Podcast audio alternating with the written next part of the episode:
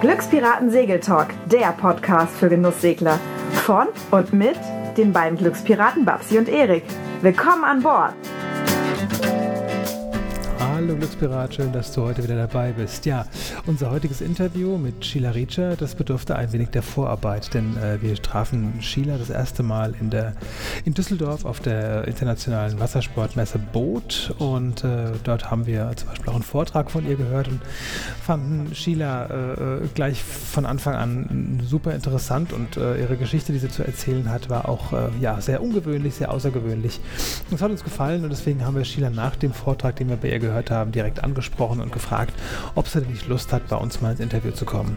Hat sie gleich bejaht, allerdings hat es auf der Boot in Düsseldorf beim besten Willen nicht mehr geklappt. Sie hatte unheimlich viele Termine, wir hatten auch einiges noch zu klären und deswegen haben wir uns äh, für hinterher verabredet und es hat sich herausgestellt, dass Sheila ähm, kurze Zeit später nach der Boot äh, in Frankfurt ist, äh, auf, einer, auf einer Messe, auf dem Frankfurter Messegelände und so konnten wir uns also im Umfeld der Frankfurter Messe dann äh, mal zusammensetzen und konnten uns mal in ein kleines äh, Messebüro zurückziehen und hier dieses Interview machen.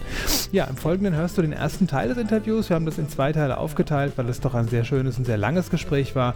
Und äh, da würde eine äh, Episode die maximale Länge einfach übersteigen. Das wäre einfach ein bisschen viel, denken wir. Und deswegen haben wir das in zwei Episoden aufgeteilt. Hier hörst du jetzt gleich die Episode 1 und in zwei Wochen spätestens äh, kommt die Episode 2 des Interviews raus. Sei also gespannt, was Sheila auch in zwei Wochen noch zu erzählen hat. Also jetzt kommen wir erstmal ähm, zu ähm, dem ersten Teil des Interviews, das wir in Frankfurt aufgenommen haben. Und äh, ja, wir wünschen dir viel Spaß dabei.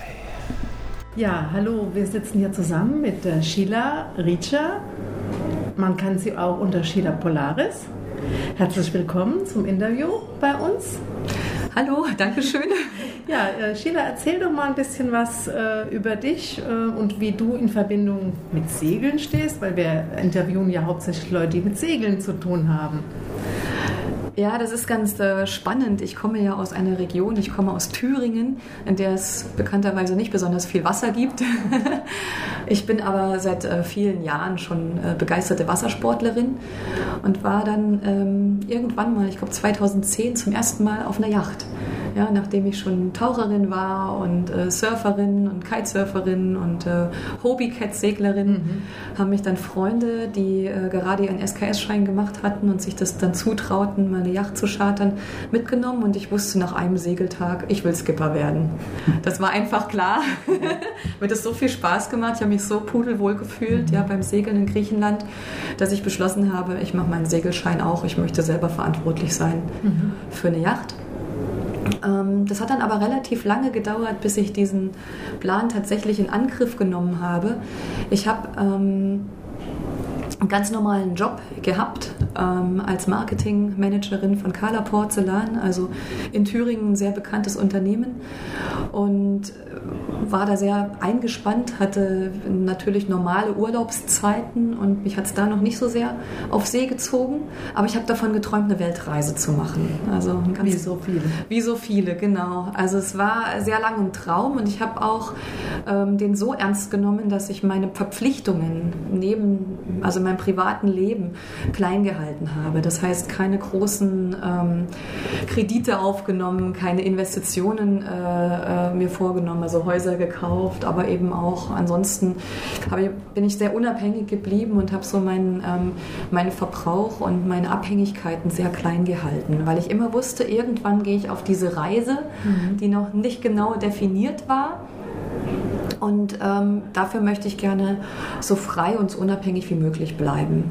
Also quasi immer so, so ein Status so auf den Sprung, ja? dass man ja, so, ja. Los, los, kann, wenn man, das, äh, wenn man die Gelegenheit gerade... Äh, ja, genau, so haben mich meine Freunde auch wahrgenommen. Aber es, man, nimmt, man wird ja trotzdem nicht ernst genommen, bis man es dann wirklich tut. Ja? Man kann ja jahrelang darüber reden, aber wenn man es dann irgendwann macht, dann hat, wird man natürlich auch ernst genommen. Aber äh, weil eben diesen Traum so viele haben, aber so wenige am Ende wirklich realisieren, realisieren. Ich habe mal irgendwo gelesen, dass nur ein Prozent der Deutschen tatsächlich diese Möglichkeit eines Sabbaticals in Anspruch nimmt. Mhm. Ja. Obwohl die Unternehmen ja eigentlich sehr offen sind für äh, Sabbaticals und für Mitarbeiter, die eben auch mal so ein bisschen die Nase nach draußen hängen und dann später wieder zurückkommen und ganz einfach neue Impulse wieder in die Firma zurückbringen. Ne? Ja, und es ist auch tatsächlich gar nicht so schwer, das weiß nur keiner. Es gibt für Sabbaticals tatsächlich in Deutschland einen Prozess. Die Menschen, die, das, meist, also das erste, was mich die meisten Deutschen fragen, ist, wie machst du das mit deinen ganzen Versicherungen? Wie machst du das mit deiner Krankenversicherung? Wie machst du das mit dem Arbeitsamt? Ja, wie funktioniert das mit der Rentenversicherung und wie geht es überhaupt?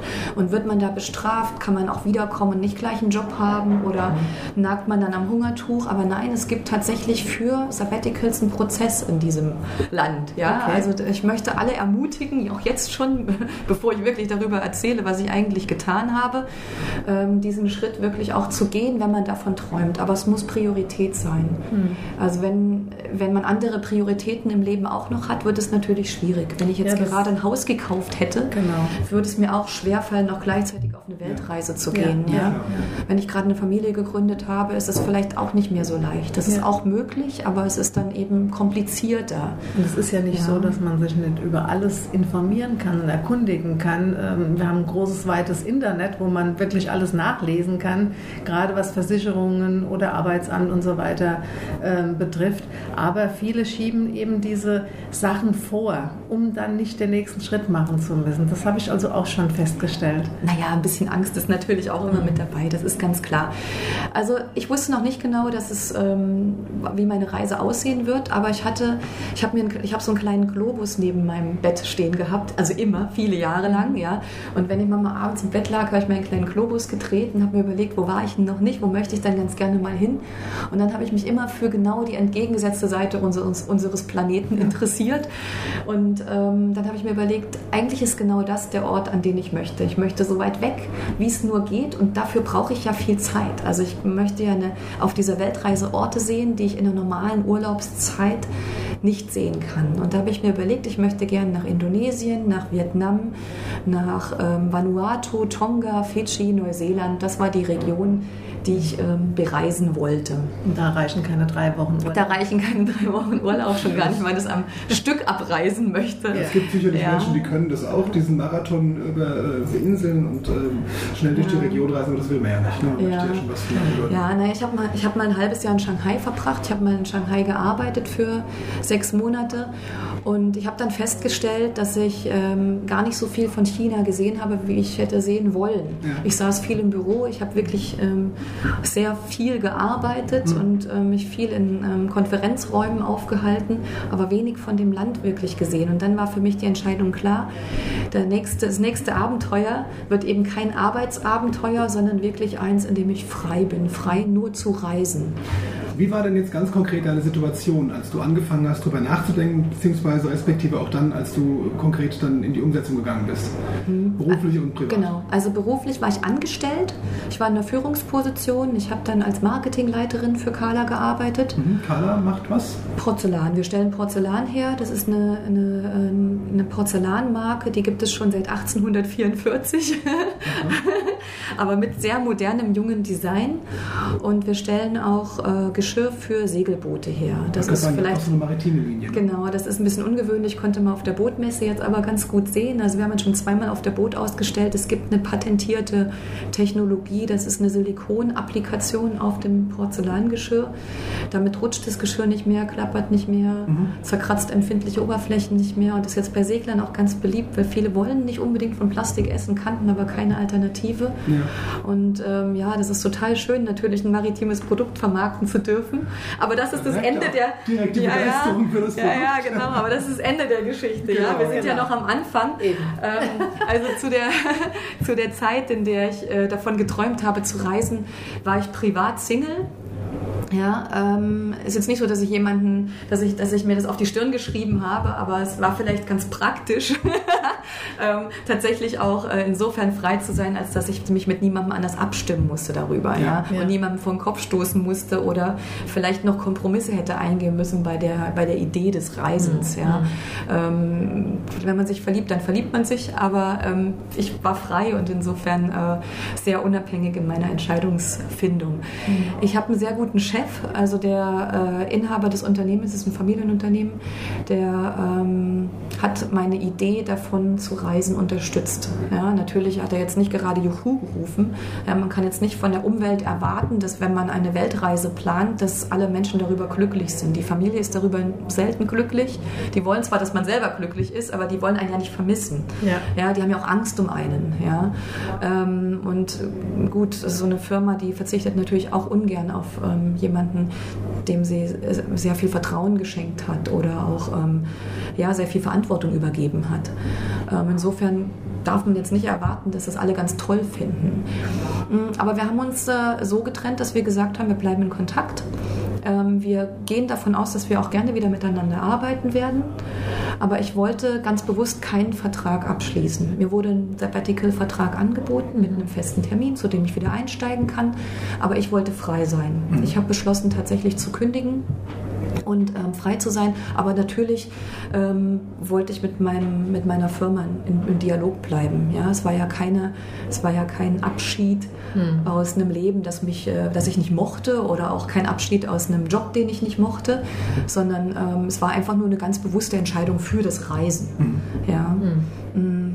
vielleicht ist das auch, äh, vielleicht ist das auch genau ähm, das Gute an, an meiner Situation, dass ich ja nicht aus Frust gegangen bin, sondern aus Lust. Du wusstest ja. auch, wenn du heute mhm von deinem Reisen zurückkommst, kannst du wieder Fuß fassen. Es war also nicht so, dass du dann ja. in ein Loch fallen würdest oder so, sondern genau. du wusstest, da ist wieder ein Platz für mich ja. und da kann also ich jederzeit wieder zurück. Es gab natürlich keine hundertprozentige Garantie, ja, weil wir eben diesen Termin nicht festgelegt hatten und weil wir auch keinen Vertrag vereinbart hatten, ähm, habe ich mir dann habe ich damit natürlich auch jegliche Garantie ja. ähm, äh, verspielt. Ja, aber ähm, wir, wir, gehen loyal miteinander um, wir gehen ehrlich miteinander um und mhm. ich ähm, hatte zumindest eine Chance. Aber ich war auch in einer Situation, in der ich mich gut in der Branche und in meinem Umfeld etabliert hatte. Ich habe mir wenig Sorgen gemacht, um mhm. ehrlich zu sein. Und für dich war ja. auch auf jeden Fall klar, dass du auf jeden Fall unter Segeln reisen wollen würdest? Jein, eigentlich nicht. also ein Jahr vor der Reise wusste ich noch nicht, dass ich auf See reisen werde. Also es ist jetzt ein bisschen ulkige Geschichte. Ich habe mir ähm, ein Jahr bevor ich losgereist bin, den Fuß gebrochen und also das Sprunggelenk kaputt gemacht und ähm, habe dann gewusst, jetzt bin ich gerade unheimlich zurückgeworfen äh, worden in meinem Plan zu hm. reisen. Ich wäre sonst tatsächlich schon eher weggereist, aber ich dachte dann, naja gut, jetzt äh, hast du quasi noch mal ein bisschen Zeit gewonnen. Einerseits, um einen genauen Plan zu machen, wo willst du eigentlich hin, ja, wie willst du reisen. Ähm, auch vielleicht, um noch ein bisschen Geld zu sparen. Das ist ja auch ein Thema. Ja, du brauchst ja trotzdem irgendwelche Sicherheiten. Idealerweise ähm, hat man ein kleines Pölsterchen, wenn man losreist. Mhm. Je nachdem, wie man dann die Reise genau gestalten möchte. Ähm, und äh, was macht man, wenn man einen gebrochenen Fuß hat und dann rumsitzt und irgendwie frustriert ist, dass man sich nicht bewegen kann? Dann bucht man einen Segelkurs. dann, ja. besinnt, dann besinnt ja, man sich, dann besinnt man sich auf das, was man äh, sowieso schon immer mal machen wollte. Ja, und ich habe dann in Jena gibt es tatsächlich, also dort, wo es kein Meer gibt, gibt es tatsächlich aber eine Segelschule äh, von Sigurd Koch, der äh, jede Menge Segler und auch andere Weltumsegler ausgebildet hat. Mhm. Und äh, ich habe mich dort für einen Segelkurs angemeldet und habe erstmal mich durch die ganze Theorie durchgeprügelt. Ja, dafür muss man nicht laufen können, das kann man genau, auch mit einem gebrochenen Fuß machen. Ja, also ich habe wirklich von from Zero to Hero, also bei Null angefangen, ja, ähm, und habe mich dann da durch diese einzelnen Kurse und die einzelnen Prüfungen durchgeackert. Und ich hatte natürlich ein sehr sportliches Ziel. Ich wollte es eben äh, bis zum SKS-Schein in einem halben Jahr schaffen. Also es ist schon diese, diese Scheinhistorie, hast du schon hinter dich gebracht? Das, ja, mir war, das, mir war das wichtig, ähm, ja. dass ich das vor meiner Reise noch äh, schaffe. Genau. Okay. Mhm. Und äh, als es dann an die Praxis ging, ne, da war ich dann auch körperlich wieder einigermaßen mhm. fit und konnte dann diese ganzen äh, Praxisvorbereitungen äh, mhm. auch machen. Mhm. Bin auch zwischendurch nochmal nach Thailand geflogen, habe noch ein paar Meilen gesammelt mhm. und ähm, ja, also habe dann tatsächlich äh, das sehr ernst genommen. Und während ich diesen Segelkurs machte, habe ich zum ersten Mal von Hand gegen Koje gehört. Mhm. Ja, das war mir vorher kein Begriff, ich kannte das nicht und äh, dann erzählte mir jemand während meines Kurses, wenn du eine Weltreise machen möchtest, ich habe das allen erzählt, ich möchte jetzt meinen mein, mein Kurs so schnell wie möglich über die Bühne bringen. Ja, ich habe wirklich hart gearbeitet ähm, äh, und äh, dann hat mir jemand erzählt, Mensch, das wäre doch was für dich. Mhm. Ja. Und diese Person, und ich weiß leider nicht mehr, wer das war, könnte ich heute noch zu Boden knutschen. Ja. ähm, ich habe mich dann auf dieser Plattform mal umgeschaut und habe mir überlegt, Mensch, wenn ich meine Reise in Indonesien anfange, im Sommer 2014, dann mache ich dort ein Dive Master Training, gehe zwei Monate tauchen. Ja, werde ein richtig guter Taucher, sodass ich vielleicht auch mal jemanden mitnehmen kann unter Wasser. Und, ähm, und danach will ich segeln gehen. Und dann habe ich geschaut, wer segelt denn im September 2014 in Indonesien. Und dann habe ich ein Schiff gefunden, ein deutsches Schiff, die Polaris. Jetzt wissen auch alle, woher mein Name kommt, ja, Sheila Polaris. Ähm, und das wollte über den ähm, Indischen Ozean segeln, von Bali nach Kapstadt mhm. und suchte dafür Crew. Der Indische Ozean ist für Crewmitglieder nicht ganz so beliebt oder von Crewmitgliedern nicht ganz so beliebt. Da sind nicht so viele Inseln. Ja, es ist ein relativ rauer Ozean mhm. und deshalb suchen Schiffe besonders für den Indischen Ozean äh, Crewmitglieder. Und es war eine äh, Hanse 47, die teilgenommen hat an der World Ark Rally. Also an, diesem, an dieser Weltumsegelungs-Rallye äh, von dem World Cruising Club in, in, England, der ja auch die anderen Ark-Rallies über den Atlantik, die mhm. sind ja die bekanntesten, ja. auch organisiert. Und ähm, ich habe mich dann bei dem Kapitän gemeldet, der Eigner des Schiffes, das ist Michael Haufe. Michael Haufe hat schon als kleines Kind davon geträumt, um die Welt zu segeln. Mhm. Und er ist dann mit 43 ja, als Inhaber eine, eines eigenen Unternehmens, als äh, Vater von zwei Kindern ähm, tatsächlich um die Welt gesegelt. Also nochmal eine ganz andere Geschichte. Darauf komme ich dann später nochmal zurück. Mhm. Ähm, und ich habe mich dann äh, bei ihm beworben und ich habe geschrieben, dass ich äh, gerne mitsegeln möchte, dass ich gerade einen Segelkurs mache, also ein paar Seemeilen schon habe, aber natürlich noch aber natürlich noch kein ähm, ganz guter Segler bin. Aber ich habe ihm auch ähm, von meiner beruflichen Historie erzählt. Und dann kam zwei Tage danach ein Anruf. Und er war gerade an Land, ja. Entschuldigung.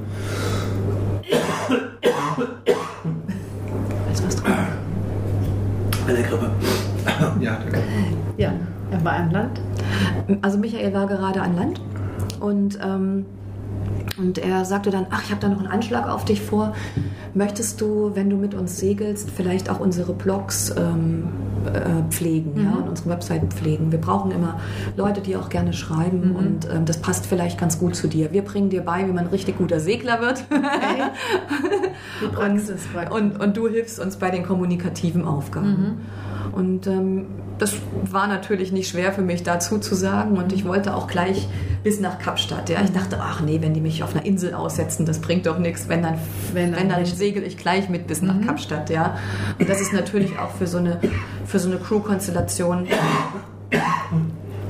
das ist natürlich auch für so eine äh, Crew-Konstellation ganz, ganz angenehm, ja. Ähm, wenn da nicht zu viele Wechsel stattfinden.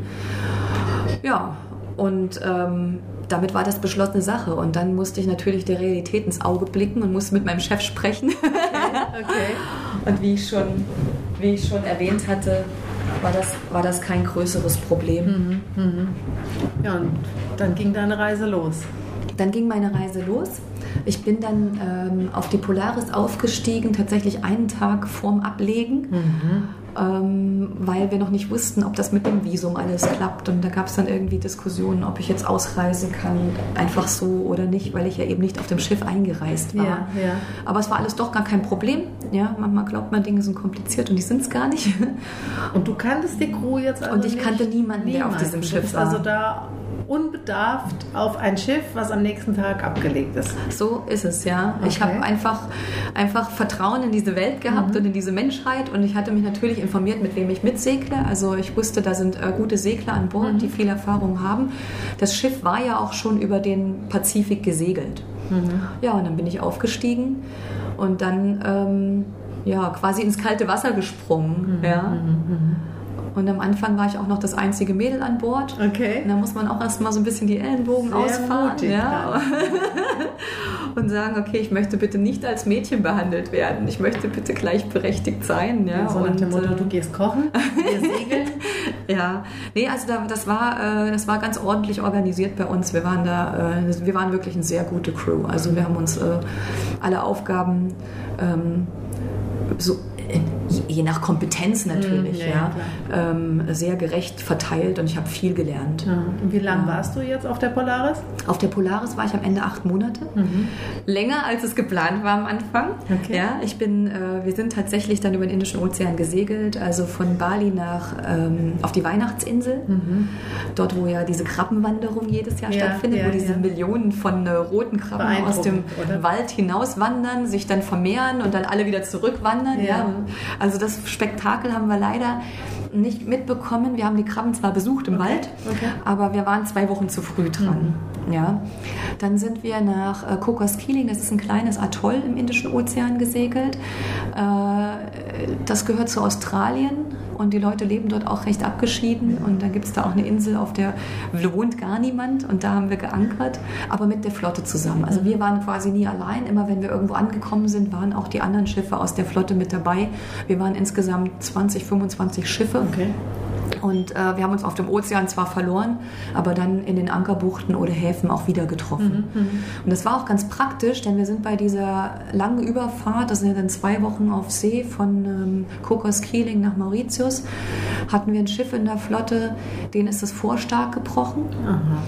Und die waren ganz, ganz glücklich, dass sie ein anderes Schiff aus der Flotte um Hilfe bitten konnten. Das Ja. ist der Vorteil einer Flotte, ne? Das ist dann der Vorteil einer Flotte und ich kann auch wirklich nichts Negatives über diese Rallye sagen. Ja, also wer da äh, irgendwelche Befindlichkeiten hat mit betreutes Segeln oder so, das ist absolut albern, weil jeder Kapitän ist für sein eigenes Schiff verantwortlich. Du kriegst ja keinen Babysitter mit an Bord. Was dir aber leichter gemacht wird, sind die Immigrationsangelegenheiten. Ja? Also Zoll, Immigration, ähm, Biosecurity, äh, Drogenkontrolle und all diese Sachen.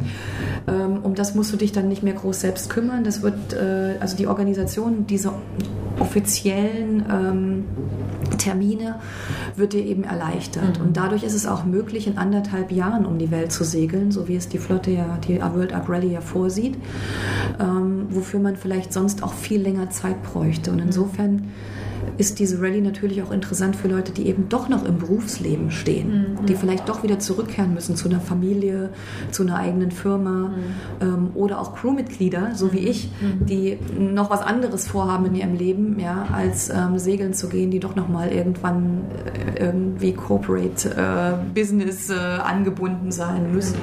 Ja. Und nach den acht Monaten bist du dann wieder zurück in deinen Alltag oder wie ging es denn dann weiter? Ja, also kommt noch eine kleine Geschichte dazwischen. Ich sollte ja eigentlich nur bis Kapstadt mitsegeln und dann fragte mich Michael, Mensch, wollen wir nicht ein Buch zusammenschreiben? Ja.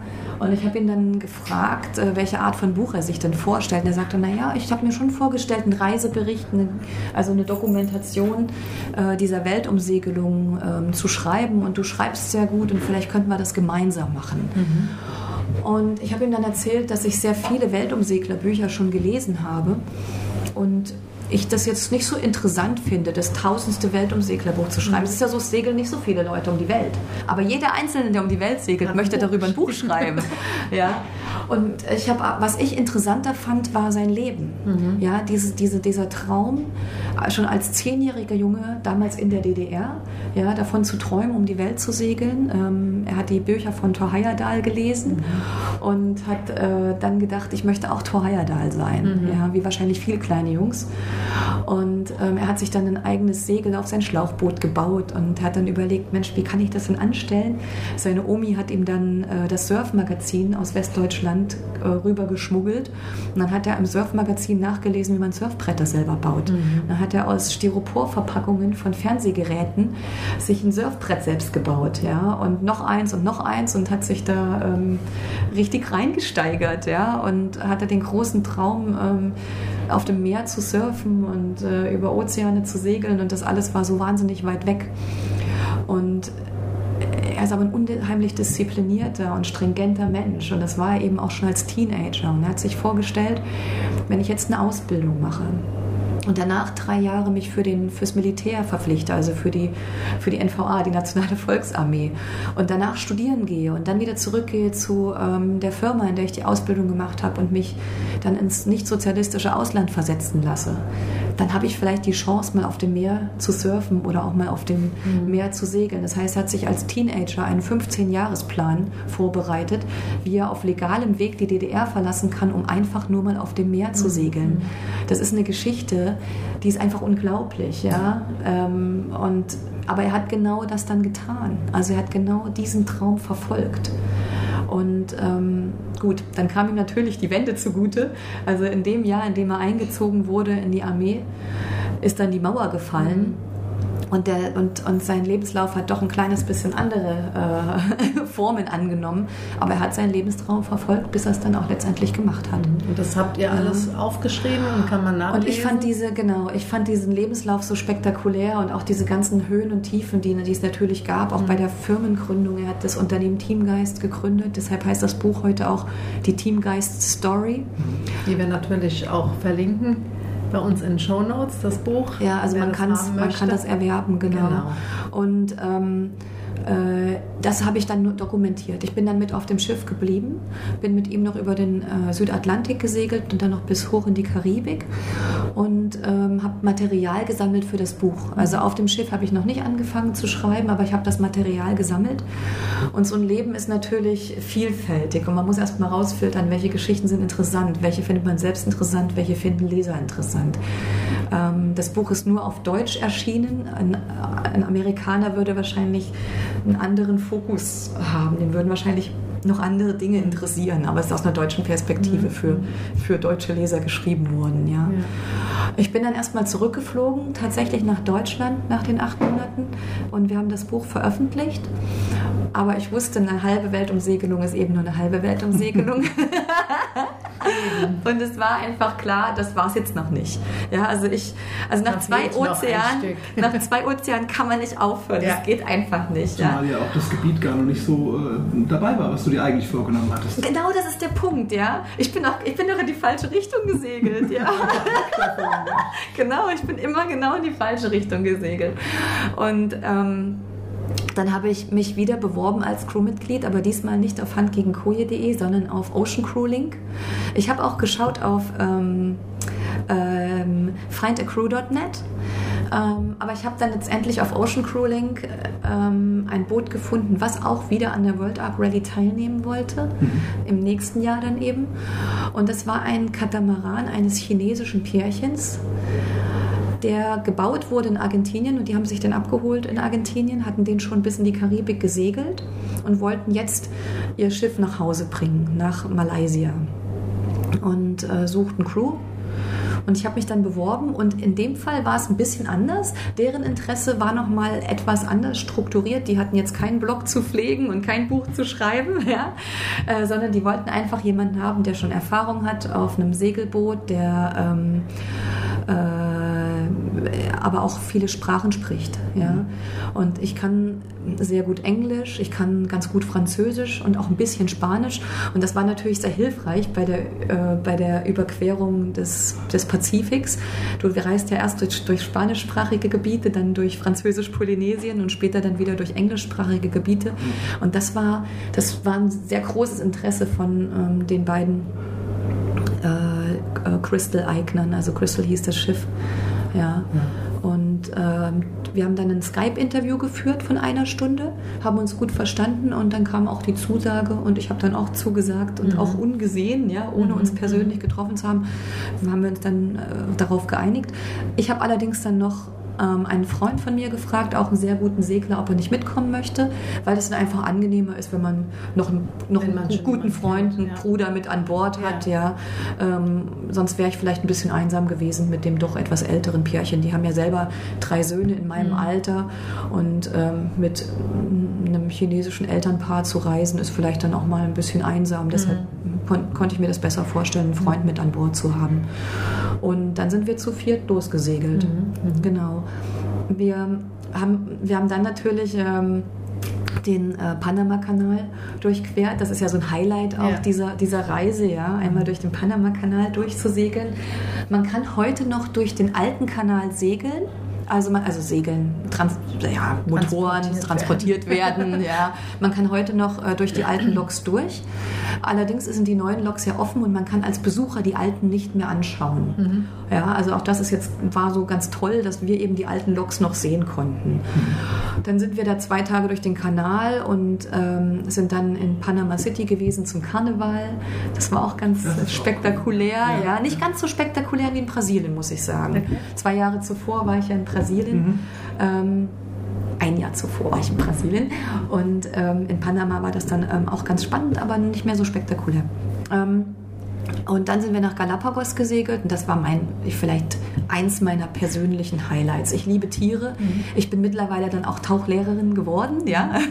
Im Lauf der Reise habe ich ja die Ausbildung gemacht. Und wenn man Tauchlehrer ist und wenn man Tiere sowieso mag, ist Galapagos einfach das Paradies auf Erden. Ja? Die Tiere, die beherrschen dort die Welt. Das heißt, du bist als Mensch Gast. Die haben keine Angst vor dir und die sagen dir auch, wenn sie dich nicht so gerne mögen. Mhm. Ja? Aber im Grunde ähm, ist der Planet dort noch so, als würde es einen Menschen gar nicht geben. Ja, du wirst nicht als Bedrohung empfunden. Du kannst ganz nah an die Tiere ran, kannst wahnsinnig tolle Fotos machen. Dann gibt es ja auch so viele endemische Arten. Es gibt ja die Marien-Iguanas, diese Echsen, die ähm, einerseits an Land leben, aber eben auch äh, ähm, jagen gehen ähm, im Wasser, also ja. Fische jagen. Mhm. Und wenn die mal nicht genügend Futter haben, dann schrumpfen die ihr Skelett. Und wenn die wieder mehr Futter haben, kann das Skelett auch wieder wachsen. Das sind wirklich spektakuläre Tiere. Dann gibt es dort die Blaufußtölpel. Ähm, natürlich jede Menge Seelöwen, mit denen man dort äh, schnorcheln und äh, tauchen gehen kann. Wir sind mit Hammerhaien getaucht. Das war, das war mein großes Ziel, dort mit Hammerhaien tauchen zu gehen. Ich habe da unheimlich viele Toll. Tauchgänge gebucht. Ja.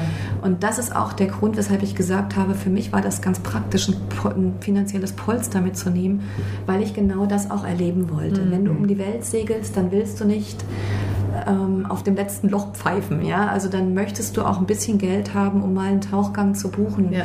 für 120 Euro. Ja? Oder du möchtest auch mal, ähm, was schon ein verhandelter Preis war, muss ich sagen. Ja? Ähm, das, also Tauchen in Galapagos ist sehr teuer. Du möchtest auch mal ein Auto mieten ähm, oder auch mal einen Cocktail trinken oder auch mal eine Skulptur oder ein Gemälde kaufen. Also du möchtest eben dann so viel wie möglich da ja auch mitnehmen. Mhm. Insofern ähm, bin ich heute ganz froh, dass ich das wirklich mitten im Berufsleben gemacht habe, die Auszeit.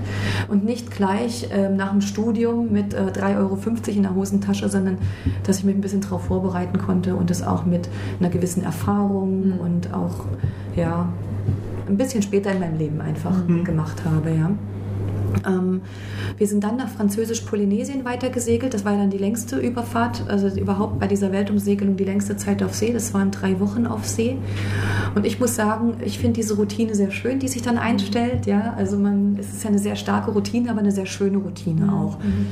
Ähm, wir haben viel Fisch gefangen, wir haben äh, Mahi-Mahis gefangen, also Goldmakrelen, ähm, Thunfische und haben die ähm, dann auch als Sashimi gegessen, also das frischeste Sashimi, was man sich vorstellen ja, kann. Nicht, ja. Genau, oder eben auch ähm, als Currys oder gebraten. Oder ich habe auch Fisch eingelegt, also wie Rollmops, ja, sauer eingelegt. Mhm. Damit macht man Fisch haltbar. Das ist natürlich auch ganz toll, ja. Mhm.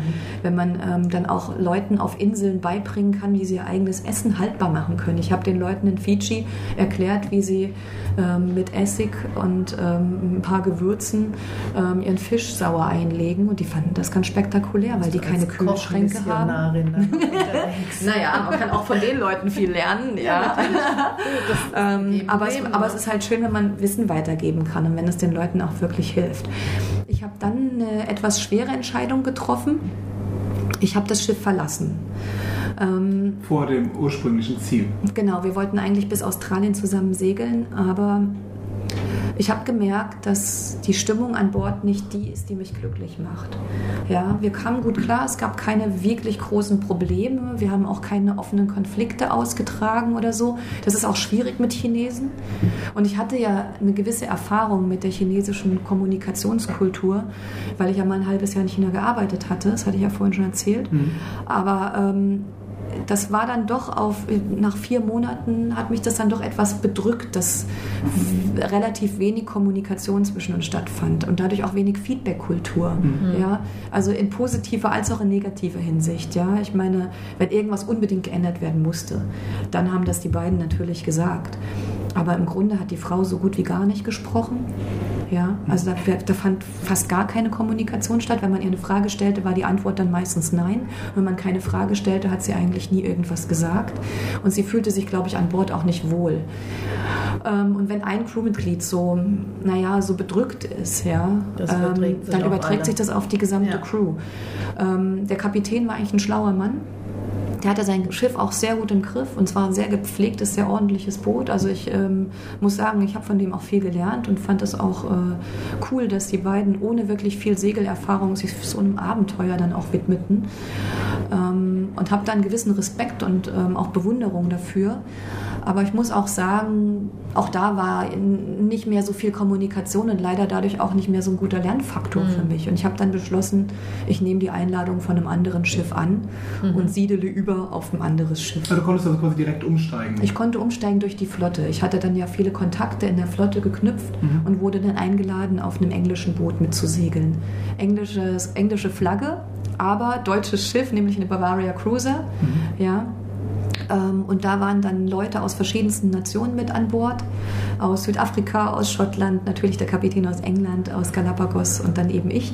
Und das war ganz cool. Ja? Also da hatten wir eine ganz gute Zeit. Wir konnten, wir, das war natürlich dann auch eher eine europäische Kommunikation. Wir haben dann, da fand dann viel Kommunikation statt mhm. und das fühlte mich ein bisschen freier. Ja? Ich fühlte mich wieder ungezwungener.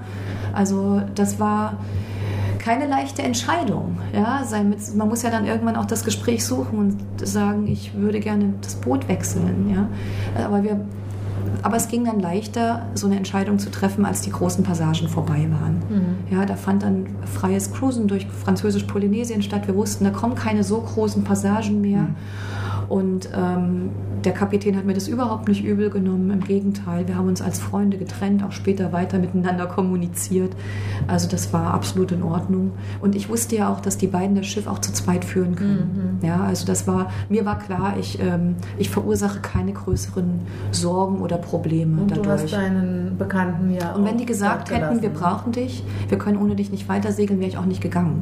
Ja, aber ich wusste, dass es geht und äh, die wussten auch, dass es geht. Insofern haben wir uns dann eben wirklich als Freunde auch getrennt. Mhm. Und es ist eben keine offene Konfliktkultur, aber ich glaube, ganz dumm sind die nicht. Mhm. Ja, die fühlen ja trotzdem und sehen ja trotzdem, ob jetzt äh, da ganz viel Happiness stattfindet mhm. oder ob die eben nicht stattfindet. Ja. Ähm, aber ich muss sagen, wir hatten, es war nirgendwo so harte Arbeit oder so solche Bedingungen, dass man es nicht aushalten konnte, dass es zu schwer war. Also solche Situationen sind nicht vorgekommen. Mich haben auch schon Leute gefragt, ob das nicht komisch war als Frau ja, unter lauter Männern irgendwie zu segeln, ob da unangenehme Situationen entstanden sind. Nein, überhaupt nicht. Also das, äh, es gab nie die Situation, dass ich mich als Frau in irgendeiner Art und Weise bedrängt gefühlt habe oder schlecht behandelt gefühlt habe. Im Gegenteil, ich musste eher dafür kämpfen, eher auch als Kerl angesehen zu werden und nicht zu sehr respektiert zu werden als okay. Frau. Ja, also ähm, ich musste eher äh, beweisen, dass ich auch einfach ein guter Segler bin und auch sein möchte toll, dass du auch heute wieder bei unserem Segeltalk mit an Bord warst. Alle Infos und Links zur heutigen Episode findest du auf www.glückspiraten.de. Hier entdeckst du auch viele weitere Tipps und Buchempfehlungen rund ums Genusssegeln, Reisen und das Leben auf dem Wasser.